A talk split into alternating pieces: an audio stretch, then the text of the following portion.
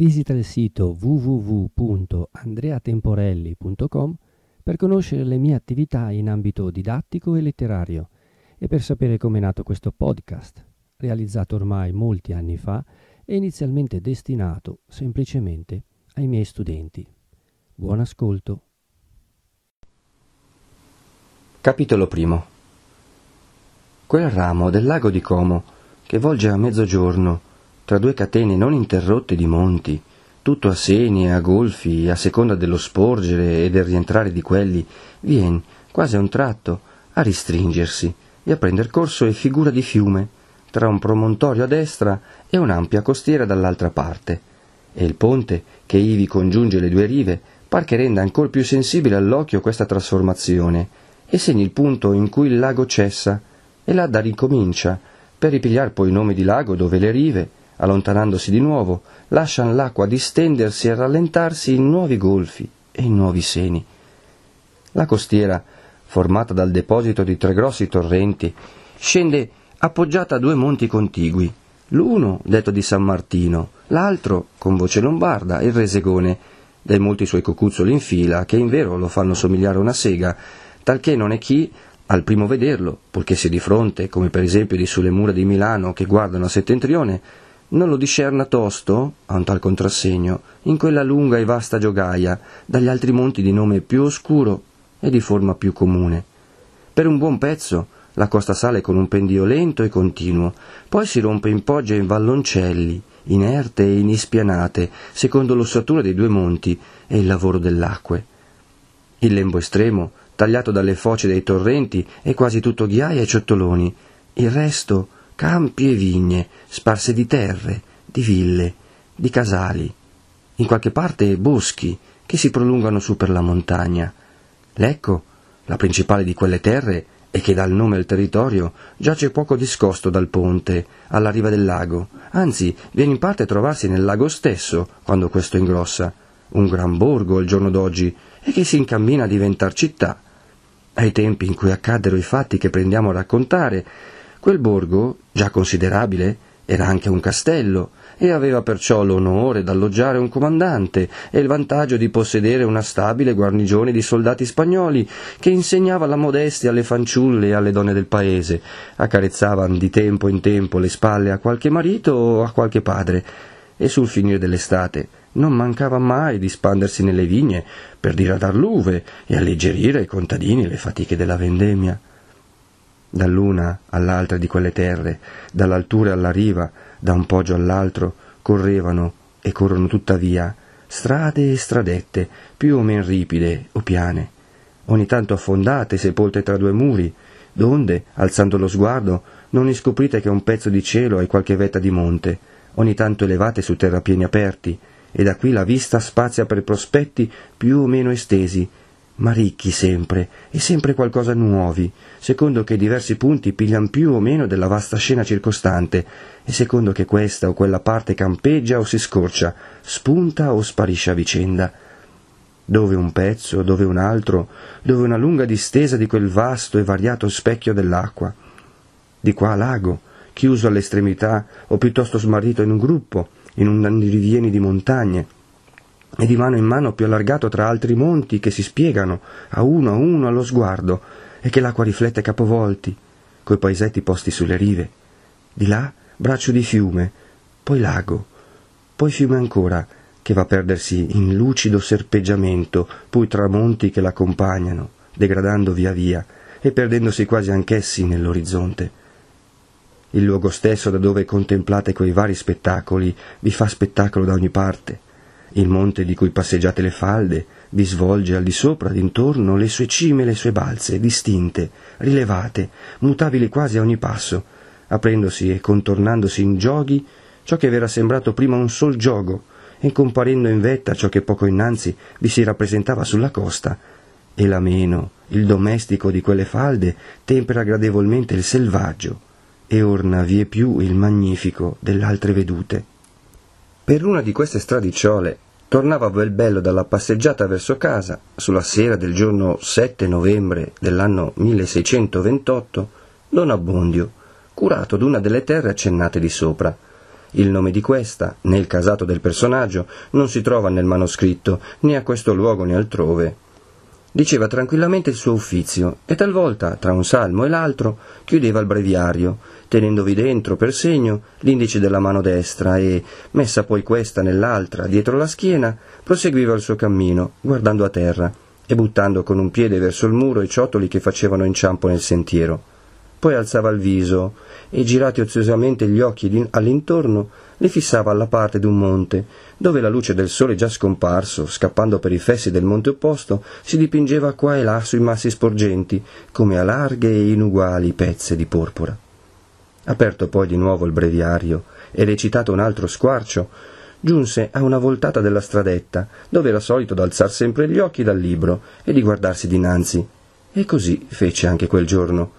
Dopo la voltata, la strada correva diritta, forse un sessanta passi, e poi si divideva in due viottole, a foggia d'un Y.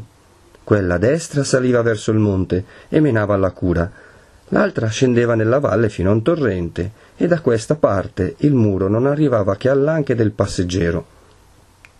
I muri interni delle due viottole, invece di riunirsi ad angolo, terminavano in un tabernacolo, sul quale erano dipinte certe figure lunghe, serpeggianti, che finivano in punta e che nell'intenzione dell'artista e agli occhi degli abitanti del vicinato volevano dir fiamme.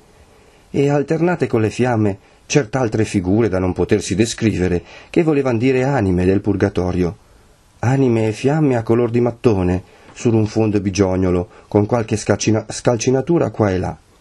Il curato, voltata alla stradetta, ed irizzando come era solito lo sguardo al tabernacolo, vide una cosa che non s'aspettava e che non avrebbe voluto vedere. Due uomini stavano, l'uno di rimpetto all'altro, al confluente, per dir così, delle due viottole, un di costoro, a cavalcioni sul muricciolo basso, con una gamba spenzolata al di fuori e l'altro piede posato sul terreno della strada, il compagno, in piedi, appoggiato al muro, con le braccia incrociate sul petto. L'abito, il portamento e quello che dal luogo ove era giunto il curato si poteva distinguere dell'aspetto non lasciavan dubbio intorno alla loro condizione. Avevano entrambi intorno al capo una reticella verde che cadeva sull'omero sinistro, terminata in una gran nappa e dalla quale usciva sulla fronte un enorme ciuffo. Due lunghi mustacchi arricciati in punta, una cintura lucida di cuoio e a quella attaccate due pistole, un piccol corno ripieno di polvere cascante sul petto come una collana, un manico di coltellaccio che spuntava fuori d'un taschino degli ampi e gonfi calzoni, uno spadone con una gran guardia traforata a lamine d'ottone, congegnate come in cifra, forbite e lucenti. A prima vista si davano a conoscere per individui della specie dei bravi. Questa specie, ora del tutto perduta, era allora floridissima in Lombardia e già molto antica. Chi non ne avesse idea, ecco alcuni squarci autentici che potranno darne una bastante dei suoi caratteri principali, degli sforzi fatti per rispegnerla e della sua dura e rigogliosa vitalità. Fino dall'8 aprile dell'anno 1583 l'illustrissimo ed eccellentissimo signor Don Carlo d'Aragon, principe di Castelvetrano, duca di Terranuova, marchese d'Avola, conte di Burgeto, grande ammiraglio, gran contestabile di Sicilia, governatore di Milano e capitan generale di Sua Maestà Cattolica in Italia, pienamente informato della intollerabile miseria in che è vivuta e vive questa città di Milano per cagione dei bravi vagabondi, pubblica un bando contro di essi. Dichiara e diffinisce tutti coloro essere compresi in questo bando e doversi ritenere bravi e vagabondi, i quali, essendo forestieri del paese, non hanno esercizio alcuno, od avendolo, non lo fanno, ma senza salario, pur con esso s'appoggiano a qualche cavaliere gentiluomo, ufficiale o mercante, per fargli spalle e favore, o veramente, come si può presumere, per tendere insidie ad altri, a tutti costoro ordina che, nel termine di giorni sei, abbiano a sgomberare il paese, intima alla galera renitenti e da tutti gli ufficiali della giustizia le più stranamente ampie e indefinite facoltà per l'esecuzione dell'ordine. Ma nell'anno seguente, il 12 aprile, scorgendo il detto signore che questa città è tuttavia piena di detti bravi, tornati a vivere come prima vivevano, non punto mutato il costume loro, né scemato il numero, dà fuori un'altra grida, ancor più vigorosa e notabile, nella quale, tra l'altre ordinazioni, prescrive che qualsivoglia persona, così di questa città come forestiera, che per due testimoni consterà essere tenuto e comunemente reputato per bravo, e aver tal nome, ancorché non si verifichi aver fatto diritto alcuno, per questa sola reputazione di bravo, senza altri indizi, possa dai detti giudici e da ognuno di loro essere posto la corda e tal tormento, per processo informativo, e ancorché non confessi delitto alcuno, tuttavia sia mandato alla galea, per detto triennio, per la sola opinione e nome di bravo, come di sopra. Tutto ciò e il di più che si tralascia, perché Sua Eccellenza è risoluta di voler essere obbedita da ognuno. All'udir parole d'un tanto signore così gagliarde e sicure e accompagnate da tali ordini, viene una gran voglia di credere che al solo rimbombo di esse tutti i bravi siano scomparsi per sempre. Ma la testimonianza d'un signore non meno autorevole né meno dotato di nomi ci obbliga a credere tutto il contrario. È questi l'illustrissimo ed eccellentissimo signor Juan Fernández de Velasco, contestabile di Castiglia, cameriero maggiore di Sua Maestà, duca della città di Frias, conte di Aro e Castelnuovo, signore della casa di Velasco e di quelli degli sette infanti di Lara, governatore dello Stato di Milano, eccetera. Il 5 giugno dell'anno 1593, pienamente informato anche lui di quanto danno e rovine siano i bravi e vagabondi, del pessimo effetto che tal sorta di gente fa contro il ben pubblico, di delusione della giustizia, intima loro di nuovo che, nel termine di giorni sei, abbiano a sbrattare il paese, ripetendo a un dipresso le prescrizioni e le minacce medesime del suo predecessore. Il 23 maggio poi dell'anno 1598 informato, con non poco dispiacere dell'animo suo, che ogni di più in questa città e stato va crescendo il numero di questi tali, bravi e vagabondi, né di loro giorno e notte altro si sente che ferite appostatatamente date, omicidi e ruberie ed ogni altra qualità di delitti, ai quali si rendono più facili, confidati essi bravi d'essere aiutati dai capi e fautori loro, prescrive di nuovo gli stessi rimedi, accrescendo la dose, come s'usa nelle malattie ostinate. Ognuno dunque, conchiude poi, onninamente si guardi di contravvenire in parte alcuna alla grida presente, perché, in luogo di provare la clemenza di Sua Eccellenza, proverà il rigore e l'ira sua, essendo risoluta e determinata che questa sia l'ultima e perentoria munizione.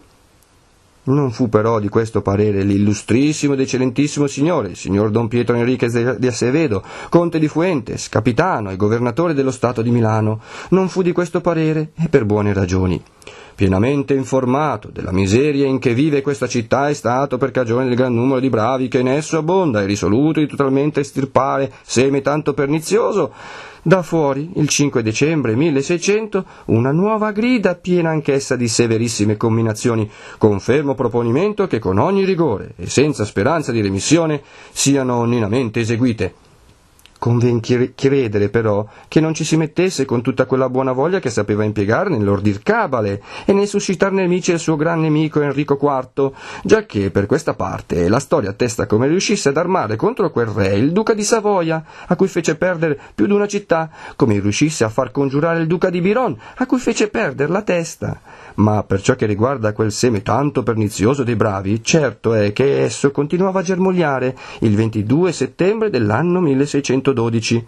In quel giorno l'illustrissimo ed eccellentissimo signore, il signor Don Giovanni de Mendoza, marchese della Hinojosa, gentiluomo, eccetera, governatore, eccetera, pensò seriamente ad estirparlo.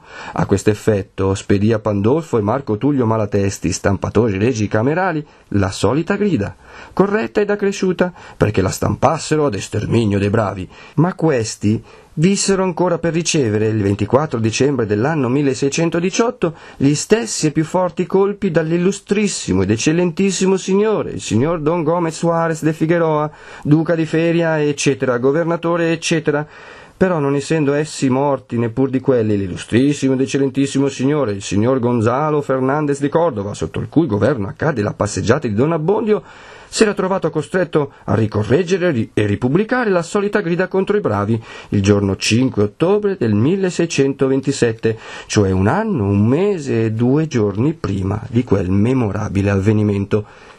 Né fu questa l'ultima pubblicazione, ma noi delle posteriori non crediamo dover far menzione come di cosa che esce dal periodo della nostra storia, ne accenneremo soltanto una del 13 febbraio dell'anno 1632, nella quale l'illustrissimo ed eccellentissimo signore, il duca de Fera, per la seconda volta governatore, ci avvisa che le maggiori sceleraggini procedono da quelli che chiamano bravi. Questo basta ad assicurarci che nel tempo in cui noi trattiamo c'era dei bravi tuttavia.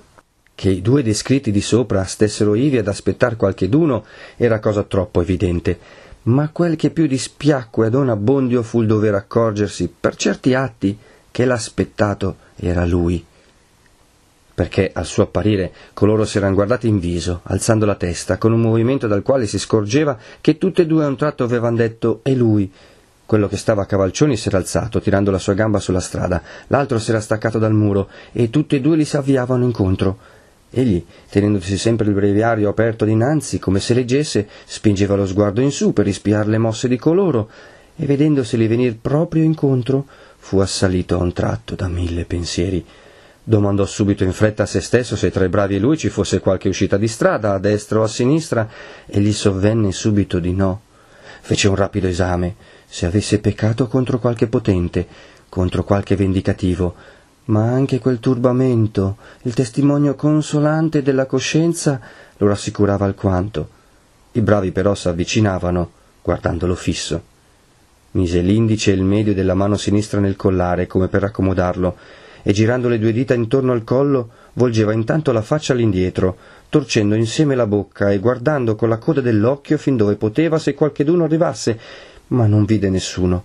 Diede un'occhiata al di sopra del muricciolo, nei campi, nessuno, un'altra più modesta sulla strada dinanzi, nessuno, fuorché i bravi. Che fare? Tornare indietro? Non era tempo. Dar la gambe era lo stesso che dire inseguitemi, o peggio non potendo schivare il pericolo, vi corse incontro, perché i momenti di quell'incertezza erano allora così penosi per lui che non desiderava altro che d'abbreviarli. Affrettò il passo, recitò un versetto a voce più alta, compose la faccia tutta quella quiete e ilarità che poté, fece ogni sforzo per preparare un sorriso, quando si trovò a fronte dei due galantuomini disse mentalmente ci siamo e si fermò su due piedi. Signor curato, disse un di quei due, piantandogli gli occhi in faccia. Cosa comanda? rispose subito don Abbondio, alzando i suoi dal libro, che gli restò spalancato nelle mani come su un leggio. Lei ha intenzione, proseguì l'altro, con l'atto minaccioso e iracondo di chi coglie un suo inferiore nell'intraprendere una ribalderia, lei ha intenzione di maritar domani Renzo Tramaglino e Lucia Mondella. Cioè rispose con voce tremolante don Abbondio, cioè lor signori sono uomini di mondo e sanno benissimo come vanno queste faccende. Il povero curato non c'entra, fanno i loro pasticci tra loro e poi. E poi vengono da noi, come se andrebbe a un banco a riscotere. E noi. noi siamo i servitori del comune. Orbene, gli disse il bravo l'orecchio, ma in tono solenne di comando, questo matrimonio non s'ha da fare, né domani né mai. Ma, signori miei, replicò don Abbondio con la voce mansueta e gentile di chi vuol persuadere un impaziente, ma, signori miei, si degnino di mettersi nei miei panni. Se la cosa dipendesse da me, vedon bene che a me non me ne vien nulla in tasca. Orsù, interruppe il bravo, se la cosa avesse decidersi a ciarle, lei ci metterebbe in sacco. Noi non ne sappiamo né vogliamo saperne di più.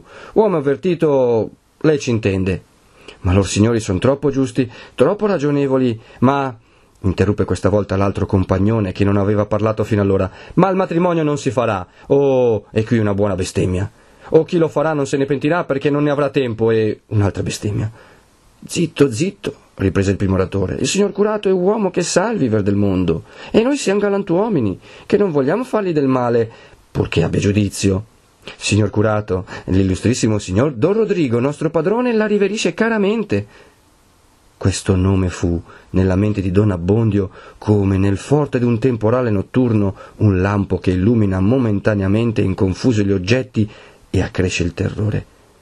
Fece come per istinto un grande inchino e disse Se mi sapessero suggerire. Oh, suggerire a lei che sa di latino, interruppe ancora il bravo, con un riso tra lo sguaiato e il feroce. A lei tocca, e soprattutto non si lasci uscir parola su questo avviso che le abbiamo dato per suo bene, altrimenti ehm, sarebbe lo stesso che fare quel tal matrimonio.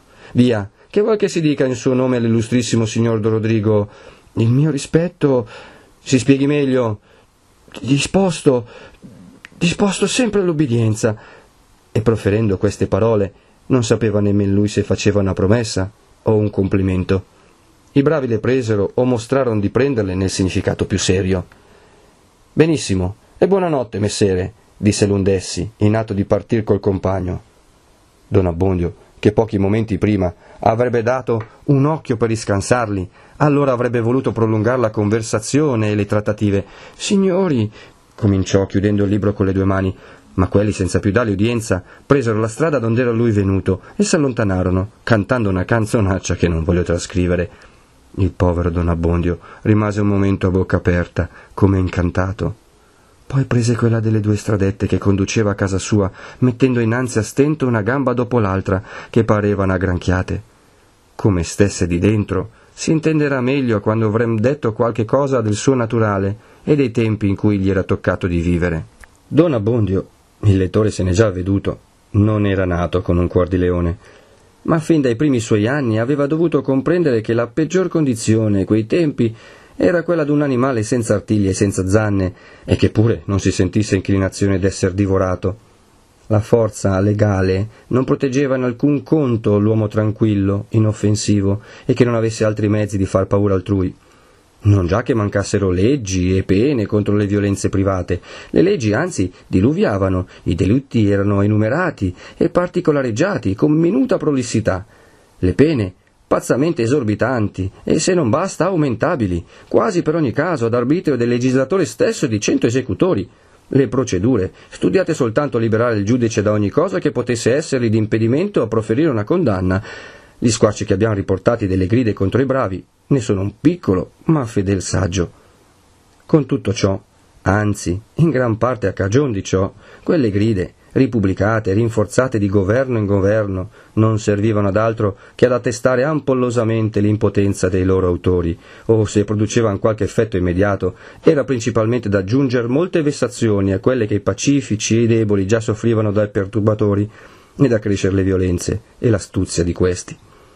L'impunità era organizzata e aveva radici che le gride non toccavano o non potevano smuovere, Tali erano gli asili, tali i privilegi di alcune classi, in parte riconosciuti dalla forza legale, in parte tollerati con astioso silenzio o impugnati con vane proteste, ma sostenuti in fatto e difesi da quelle classi con attività di interesse e con gelosia di puntiglio. Ora, questa impunità minacciata e insultata, ma non distrutta dalle gride, doveva naturalmente, a ogni minaccia e a ogni insulto, adoperare nuovi sforzi e nuove invenzioni per conservarsi. Così accadeva in effetto e all'apparire delle gride dirette a comprimere i violenti, questi cercavano nella loro forza reale i nuovi mezzi più opportuni per continuare a far ciò che le gride venivano a proibire.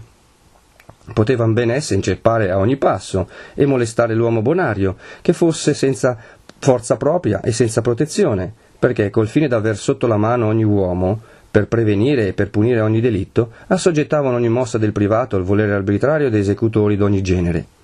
Ma chi, prima di commettere il delitto, aveva prese le sue misure per ricoverarsi a tempo in un convento, in un palazzo, dove i, birri non avrebbero mai osato metter piedi, chi, senza altre, senza altre precauzioni, portava una livrea che impegnasse a difenderlo la vanità e l'interesse di una famiglia potente, di tutto un ceto, era libero nelle sue operazioni e poteva ridersi di tutto quel fracasso delle gride di quegli stessi che erano deputati a farle eseguire, alcuni appartenevano per nascita alla parte privilegiata, alcuni ne dipendevano per clientela, gli uni e gli altri per educazione, per interesse, per consuetudine, per imitazione, ne avevano abbracciate le massime e si sarebbero ben guardati dall'offenderle per amor d'un pezzo di carta attaccato sulle cantonate. Gli uomini poi incaricati dell'esecuzione immediata, quando fossero stati intraprendenti come eroi, ubbidienti come monaci e pronti a sacrificarsi come martiri, non avrebbero però potuto venirne alla fine, inferiori come erano di numeri, a quelli che si trattava di sottomettere, e con una gran probabilità di essere abbandonati da chi, in astratto e per così dire in teoria, imponeva loro di operare. Ma, oltre di ciò, costoro erano generalmente dei più abbietti e ribaldi soggetti del loro tempo, L'incarico loro era tenuto a vile anche da quelli che potevano averne terrore e il loro titolo un improperio.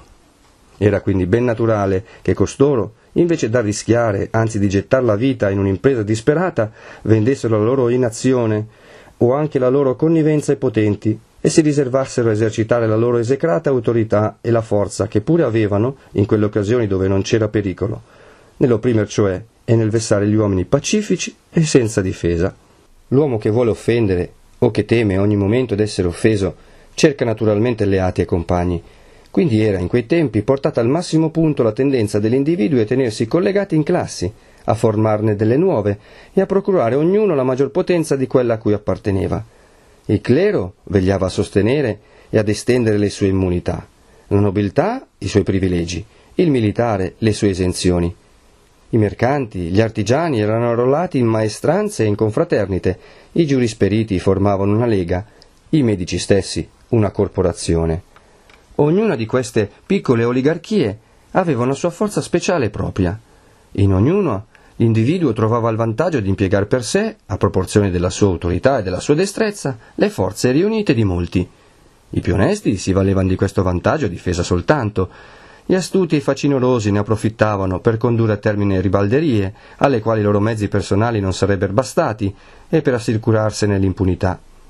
Le forze però di queste varie leghe erano molto disuguali, e nelle campagne principalmente il nobile dovizioso e violento, con intorno uno stuolo di bravi e una popolazione di contadini avvezzi per tradizione familiare e interessati o forzati a riguardarsi quasi come sudditi e soldati del padrone, esercitava un potere a cui difficilmente nessun'altra frazione di lega avrebbe ivi potuto resistere.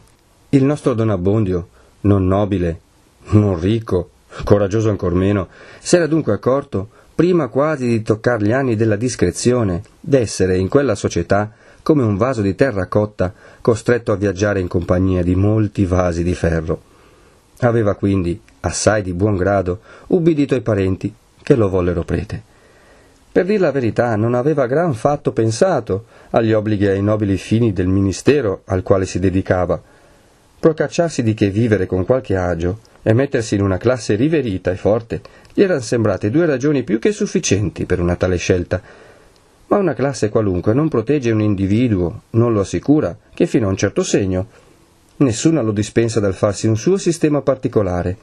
Don Abbondio, assorbito continuamente nei pensieri della propria quiete, non si curava di quei vantaggi per ottenere i quali facesse bisogno d'adoperarsi molto o da rischiarsi un poco. Il suo sistema consisteva principalmente nello scansar tutti i contrasti e nel cedere in quelli che non poteva scansare. Neutralità disarmata in tutte le guerre che scoppiavano intorno a lui, dalle contese, allora frequentissime, tra il clero e le podestà laiche, tra il militare e il civile, tra nobili e nobili, fino alle questioni tra due contadini, nate da una parola e decise coi pugni o con le cautellate. Se si trovava assolutamente costretto a prender parte tra due contendenti, stava col più forte, sempre però alla retroguardia, e procurando di far vedere all'altro che egli non gli era volontariamente nemico, pareva che gli dicesse Ma perché non avete saputo essere voi il più forte, che io mi sarei messo la, dalla vostra parte? Stando alla larga dei prepotenti, dissimulando le loro soverchierie passeggere e capricciose, corrispondendo con sommissioni a quelle che venissero da un'intenzione più seria e più meditata, costringendo a forza di inchini di rispetto gioviale anche i più burberi e sdegnosi a fargli un sorriso quando li incontrava per la strada, il pover'uomo era riuscito a passare i sessant'anni senza gran burrasche. Non è però che non avesse anche lui il suo po' di fiele in corpo, e quel continuo esercitar la pazienza, e quel dar così spesso ragione agli altri, quei tanti bocconi amari inghiottiti in silenzio, glielo avevano esacerbato a segno che, se non avesse di tanto in tanto potuto dargli un po' di sfogo, la sua salute n'avrebbe certamente sofferto. Ma siccome v'eran poi finalmente al mondo e vicino a lui persone che egli conosceva ben bene per incapaci di far male, così poteva con quelle sfogare qualche volta il malumore lungamente represso e cavarsi anche lui la voglia d'essere un po' fantastico e gridare a torto. Era poi un rigido censore degli uomini che non si regolavano come lui, quando però la censura potesse esercitarsi senza alcuno, anche lontano pericolo. Il battuto era almeno almeno un imprudente. L'ammazzato era sempre stato un uomo torbido. A chi, messosi a sostenere le sue ragioni contro un potente, rimaneva col capo rotto, Don Abbondio sapeva trovare sempre qualche torto. Cosa non difficile, perché la ragione e il torto non si dividono mai con un taglio così netto, che ogni parte abbia soltanto dell'una o dell'altro. Soprattutto poi declamava contro quei suoi confratelli che a loro rischio prendevano le, parti d'un debole oppresso contro un soverchiatore potente. Questo chiamava un comprarsi l'impiccia contanti, un voler raddrizzare le gambe ai cani. Diceva, anche severamente, che era un mischiarsi nelle cose profane, a danno della dignità del sacro ministero. e contro questi predicava, sempre però a quattro occhi o in un piccolissimo crocchio, con tanto più di veemenza quanto più essi erano conosciuti per alieni da risentirsi in cosa che li toccasse personalmente. Aveva poi una sua sentenza prediletta, con la quale sigillava sempre i discorsi su queste materie, che a un galantuomo, il qual badi a sé e stia nei suoi panni, non accadono mai brutti incontri. Pensino ora ai miei 25 lettori che impressione dovesse fare sull'animo del poveretto quello che si è raccontato. Lo spavento di quei visacci e di quelle parolacce, la minaccia d'un signore noto per non minacciare invano, un sistema di quieto vivere che era costato tant'anni di studio e di pazienza, sconcertato in un punto, e un passo dal quale non si poteva veder come uscirne. Tutti questi pensieri ronzavano tumultuariamente nel capo basso di Don Abbondio. Se Renzo si potesse mandare in pace con un bel no, via, ma vorrà delle ragioni. E cosa ho da rispondergli, per amor del cielo? E, e, e, anche costui è una testa, un agnello se nessuno lo tocca, ma se uno vuol contraddirgli. E poi, e poi, perduto dietro quella Lucia, innamorato come ragazzacci, che per non saper che fare si innamorano, vogliono maritarsi e non pensano ad altro. Non si fanno carico dei travagli in che mettono un povero galantuomo. Oh, povero me. Vedete se quelle due figuracce dovevano proprio piantarsi sulla mia strada e prenderla con me. Che c'entro io? Sono io che voglio maritarmi? Perché non sono andati piuttosto a parlare... Oh, vedete un poco, gran destino il mio, che le cose a proposito mi vengano sempre in mente un momento dopo l'occasione. Se avessi pensato di suggerir loro che andassero a portar la loro imbasciata... Ma a questo punto s'accorse che il pentirsi di non essere stato consigliere e cooperatore dell'iniquità era cosa troppo iniqua e rivolse tutta la stizza dei suoi pensieri contro quell'altro che veniva così a togliergli la sua pace. Non conosceva don Rodrigo che di vista e di fama, né aveva mai avuto che far con lui, altro che di toccare il petto col mento e la terra con la punta del suo cappello, quelle poche volte che l'aveva incontrato per la strada. Gli era occorso di difendere in più di un'occasione la reputazione di quel signore contro coloro che a bassa voce, sospirando e alzando gli occhi al cielo, maledicevano qualche suo fatto.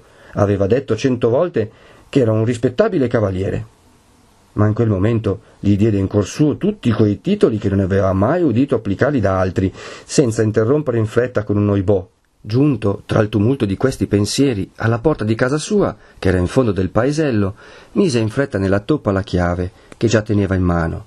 Aprì, entrò, richiuse diligentemente, e ansioso di trovarsi in una compagnia fidata, chiamò subito Perpetua. Perpetua avviandosi pure verso il salotto, dove questa doveva essere certamente da apparecchiar la tavola per la cena. Era Perpetua, come ognuno se n'avvede, la serva di Don Abbondio, serva affezionata e fedele, che sapeva ubbidire e comandare, secondo l'occasione, tollerare a tempo il brontolio e le fantasticaggini del padrone e fargli a tempo tollerare le proprie, che divenivano di giorno in giorno più frequenti, da che aveva passata l'età sinodale dei quaranta, rimanendo celibe per aver rifiutati tutti i partiti che le si erano offerti, come diceva lei, o per non aver mai trovato un cane che la volesse, come dicevano le sue amiche. Vengo, rispose, mettendo sul tavolino, al luogo solito, il fiaschetto del vino prediletto di Don Abbondio, e si mosse lentamente, ma non aveva ancora toccata la soglia del salotto che gli entrò con un passo così legato, con uno sguardo così adombrato, con un viso così stravolto, che non ci sarebbero nemmeno bisognati gli occhi esperti di Perpetua per riscoprire a prima vista che gli era accaduto qualche cosa di straordinario davvero. Misericordia, cos'ha, signor padrone? Niente, niente, rispose don Abbondio, lasciandosi andar tutto ansante sul suo seggiolone.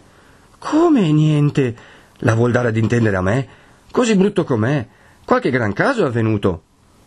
Oh, per amor del cielo, quando dico niente, o è niente o è cosa che non posso dire. Che non può dir neppure a me. Chi si prenderà cura della sua salute? Chi gli darà un parere? Oimè, tacete e non apparecchiate altro. Datemi un bicchiere del mio vino. E lei mi vorrà sostenere che non ha niente, disse Perpetua, empiendo il bicchiere e tenendolo poi in mano, come se non volesse darlo che in premio della confidenza che si faceva tanto aspettare. Date qui, date qui, disse don Abbondio, prendendole il bicchiere con la mano non ben ferma e vuotandolo poi in fretta, come se fosse una medicina. Vuol dunque che io sia costretta a ridomandar qua e là cosa sia accaduto al mio padrone? disse Perpetua, ritta dinanzi a lui, con le mani arrovesciate sui fianchi e le gomita appuntate davanti, guardandolo fisso, quasi volesse succhiargli dagli occhi il segreto. Per amor del cielo, non fate pettegolezzi, non fate schiamazzi, ne va. ne va la vita. La vita. La vita. Lei sa bene che ogni volta che m'ha detto qualche cosa sinceramente, in confidenza, io non ho mai. Brava! come quando. Perpetua s'avvide subito d'aver toccato un tasto falso, onde, cambiando subito il tono, Signor padrone, disse con voce commossa e da commuovere, io le sono sempre stata affezionata, e se ora voglio sapere è per premura, perché vorrei poterla soccorrere, darle un buon parere, sollevarle l'animo. Il fatto sta che Don Abbondio aveva forse tanta voglia di scaricarsi del suo doloroso segreto quanta ne avesse perpetua di conoscerlo, onde, dopo aver respinti sempre più debolmente i nuovi e più incalzanti assalti di lei, dopo averle fatto più di una volta giurare che non fiaterebbe, finalmente, con molte sospensioni, con molti oimè, le raccontò il miserabile caso. Quando si venne al nome terribile del mandante, bisognò che Perpetuo proferisse un nuovo e più solenne giuramento, e Don Abbondio, pronunziato quel nome, si rovesciò sulla spalliera della seggiola con un gran sospiro, alzando le mani, in atto insieme di comando e di supplica, e dicendo Per amor del cielo. Delle sue, esclamò Perpetua. Oh, che birbone! Oh, che soverchiatore! Oh, che uomo senza timor di Dio! Volete tacere? O volete rovinarmi del tutto? Oh, siamo qui soli, che nessun ci sente. Ma come farà, povero signor padrone? Oh, vedete, disse Don Abbondio con voce stizzosa. Vedete che bei pareri mi sa dar costei. Viene a domandarmi come farò, come farò, quasi fosse lei nell'impiccio e toccasse a me di levarnela. Ma io l'avrei bene il mio povero parere da darle, ma poi. Ma poi sentiamo. Il mio parere sarebbe che, siccome tutti dicono che il nostro arcivescovo è un santuomo, è un uomo di polso, e che non ha paura di nessuno, e quando può far stare a dovere uno di questi prepotenti per sostenere un curato, ci gongola, io direi e dico che lei gli scrivesse una bella lettera per informarlo come qualmente Volete tacere? Volete tacere? Son pareri codesti da dare a un pover'uomo. Quando mi fosse toccata una schioppettata nella schiena, Dio liberi, l'arcivescovo me la leverebbe? Eh, le schioppettate non si danno via come confetti, e guai se questi cani dovessero mordere tutte le volte che abbaiano. E io ho sempre veduto che a chi sa mostrare i denti e farsi stimare gli si porta rispetto e, appunto, perché lei non vuol mai dir la sua ragione, si è ridotti a segno che tutti vengono con licenza a Volete tacere? Io taccio subito, ma è però certo che quando il mondo s'accorge che uno, sempre, in ogni incontro, è pronto a calarle Volete tacere? È tempo ora di dir codeste baggianate? Basta, ci penserà questa notte, ma intanto non cominci a farsi male da sé, a rovinarsi la salute. Mangi un boccone. Ci penserò io, rispose, brontolando, Don Abbondio. Sicuro, io ci penserò, io ci ho da pensare. E s'alzò, continuando. Non voglio prender niente, niente, ho altra voglia. Lo so anch'io che tocca pensarci a me, ma la doveva cadere per l'appunto a me. Mandi almen giù quest'altro gocciolo, disse Perpetua, mescendo. Lei sa che questo le rimette sempre lo stomaco. Eh, ci vuole altro, ci vuole altro, ci vuole altro. Così dicendo, prese il lume e, brontolando sempre, una piccola bagatella, un galantuomo par mio. E domani come andrà? E mille altre simili lamentazioni, s'avviò per salire in camera. Giunto sulla soglia, si voltò indietro verso Perpetua, mise il dito sulla bocca, disse con tono lento e solenne Per amor del cielo e disparve.